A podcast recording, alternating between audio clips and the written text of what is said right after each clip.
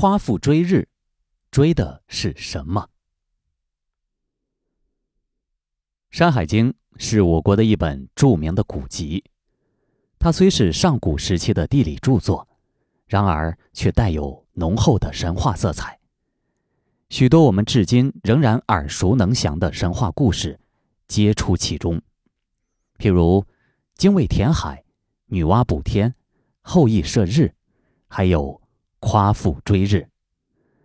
今天我们要说的便是夸父追日。夸父追日是一则经典的本土传说。有人认为，夸父对太阳的不懈追逐，体现出了先人对于探索自然界。揭开大自然奥秘的决心，是中华民族坚持到底的民族精神的最好印证。也有人认为，这只是一个因为不自量力而引发的悲剧。所以，时至今日，“夸父追日”这个成语也代表着两层意思：一个是夸奖一个人的决心，另一个则是批评一个不自量力的人。但是，可以达成共识的是，这是一个富有浪漫主义色彩的彻头彻尾的悲剧，因为夸父追日最后的结局是夸父力竭而亡。可是话说回来，造成这个悲剧的原因究竟是什么呢？夸父真的是因为追逐太阳而死的吗？有学者通过研究，提出了不同的见解。他们认为，夸父之死绝非神话中所讲的一般。其实，《山海经》中关于夸父的故事只有寥寥几字：“夸父与日逐走，入日，渴，欲得饮，饮于河渭，河渭不足，北饮大泽，未至，道渴而死，弃其杖，化为邓林。”现在普遍的翻译是这样的：夸父与太阳竞跑，一直追赶到太阳落下的地方。他感到口渴，想要喝水，就到黄河、渭河喝水。黄河、渭河的水不够，夸父就去北方喝大湖的水。还没有赶到大湖，就半路渴死了。夸父丢弃他的手杖，他的手杖化成了桃林。可是这样解释之下，我们只稍一想，便能发现很多疑点。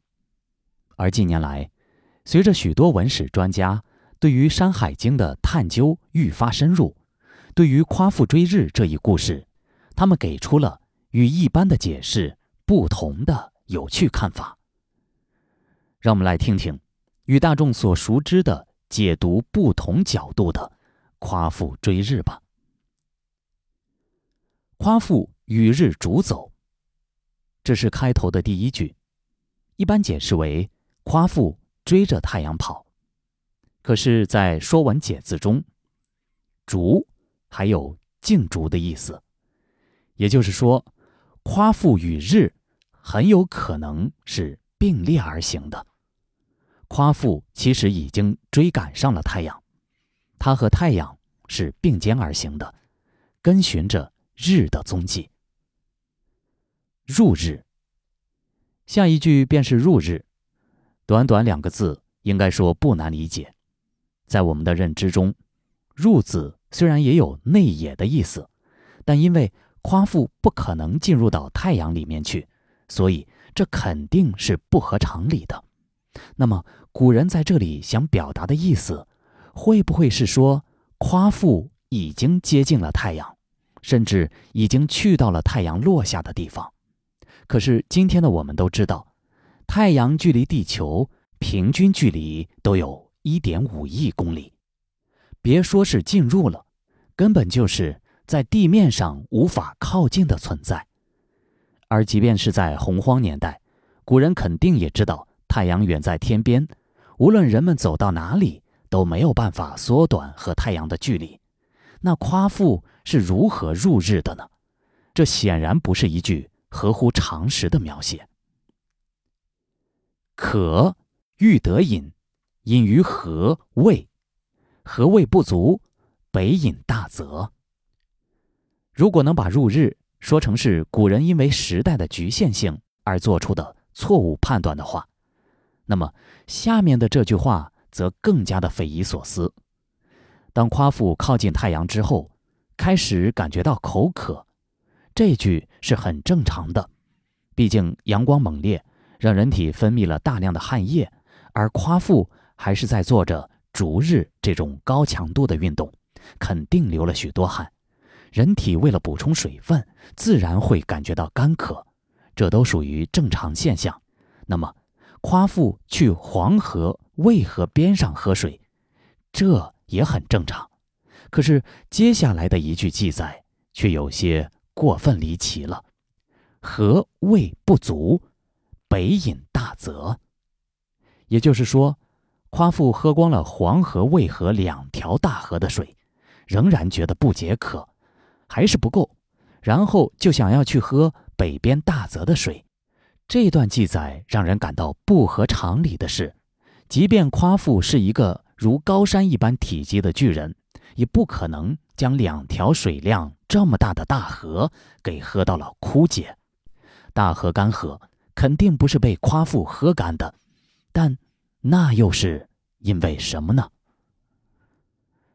虽然因为年代久远，河流干涸的真正原因我们不得而知。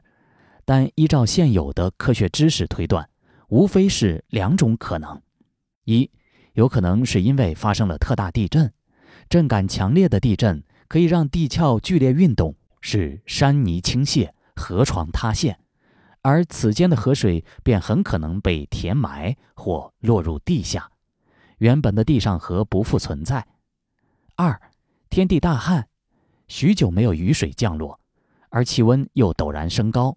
使河水瞬间接受大量的热能，迅速蒸发，河流随之蒸腾消失。可是《山海经》中并没有提及震感强烈、地崩山摧等属于地震的特有表现，因此学者认为地震的可能性并不大。而更不可能的是，故事里说的夸父把水喝干了的原因。因此，剩下的一个。成为了最有可能的原因，河水的干涸应该与故事里的主要因素日有关。那么，这个太阳不仅能发光，还会散发大量的热能。我们都知道，现在的太阳虽然也能发光发热，但却绝对没有办法让河流瞬间干涸。那么，上古时期的太阳和现在的，难道品种发生了变异吗？为什么会这么厉害呢？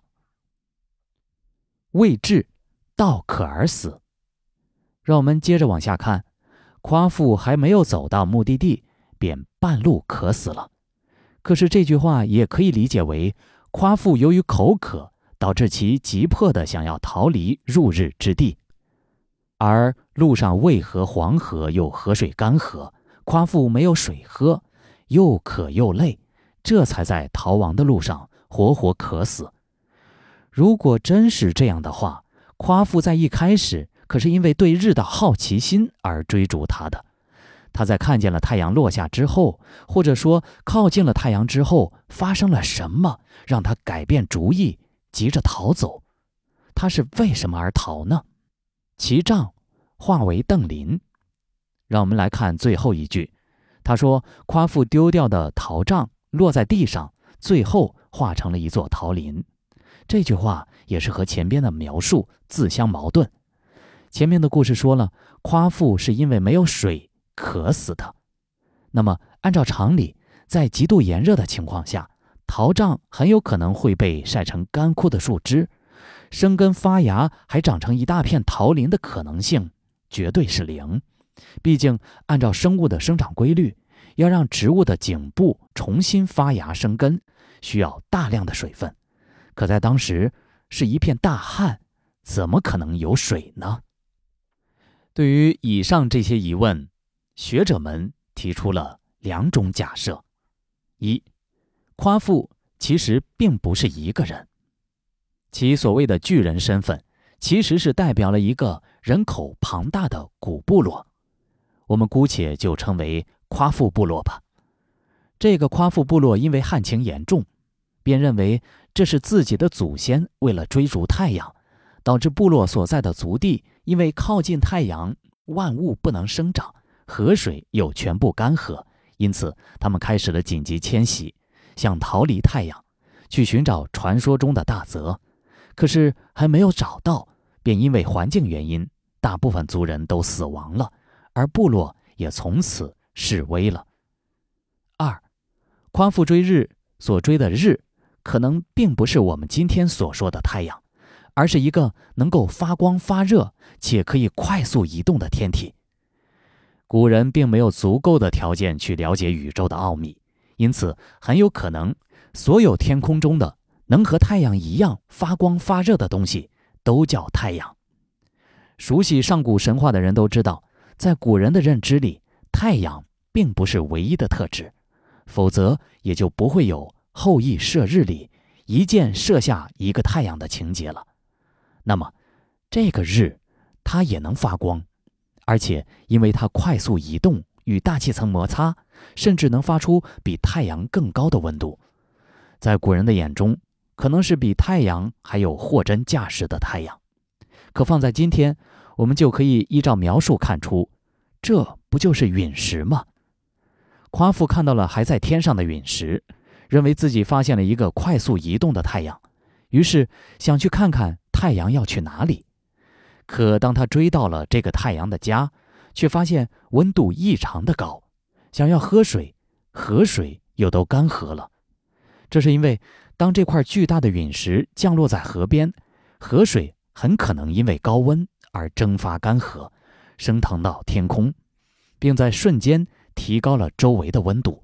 感到恐惧的夸父只能立马逃离，却在还没有能找到水源的时候便缺水身亡，而被后人发现。这个故事也就口耳相传的流传了下来。而这个假说。也能很好的解释最后一句，因为在陨石降落、河水蒸发之后，大量的河水上升成半空中的水汽，水汽聚集在一起，又再次凝结为水滴，水滴又重新落回到地面上，完成了一个水循环。而姗姗来迟的雨，使木质的拐杖吸收了大量水分，保持了生物的活性，在重新回归泥土之后，抓住了一线生机。重新恢复了生命，久而久之，成长成为了茂密的山林，也未尝不可。关于这两种假设，其实都是各有各的道理，并非无稽之谈。而夸父追日的传说，很有可能记载的不是一个部落失败的迁徙史，就是上古时期的一次陨石坠落的灾难事件。人们因为这些不自然的现象而产生恐惧。又不愿意屈服于未知，种种情绪糅杂，才会有神话故事里神秘的大自然力量与诸多的不肯服输、是与自然做斗争的英雄人物。不知道你更喜欢哪一种假设呢？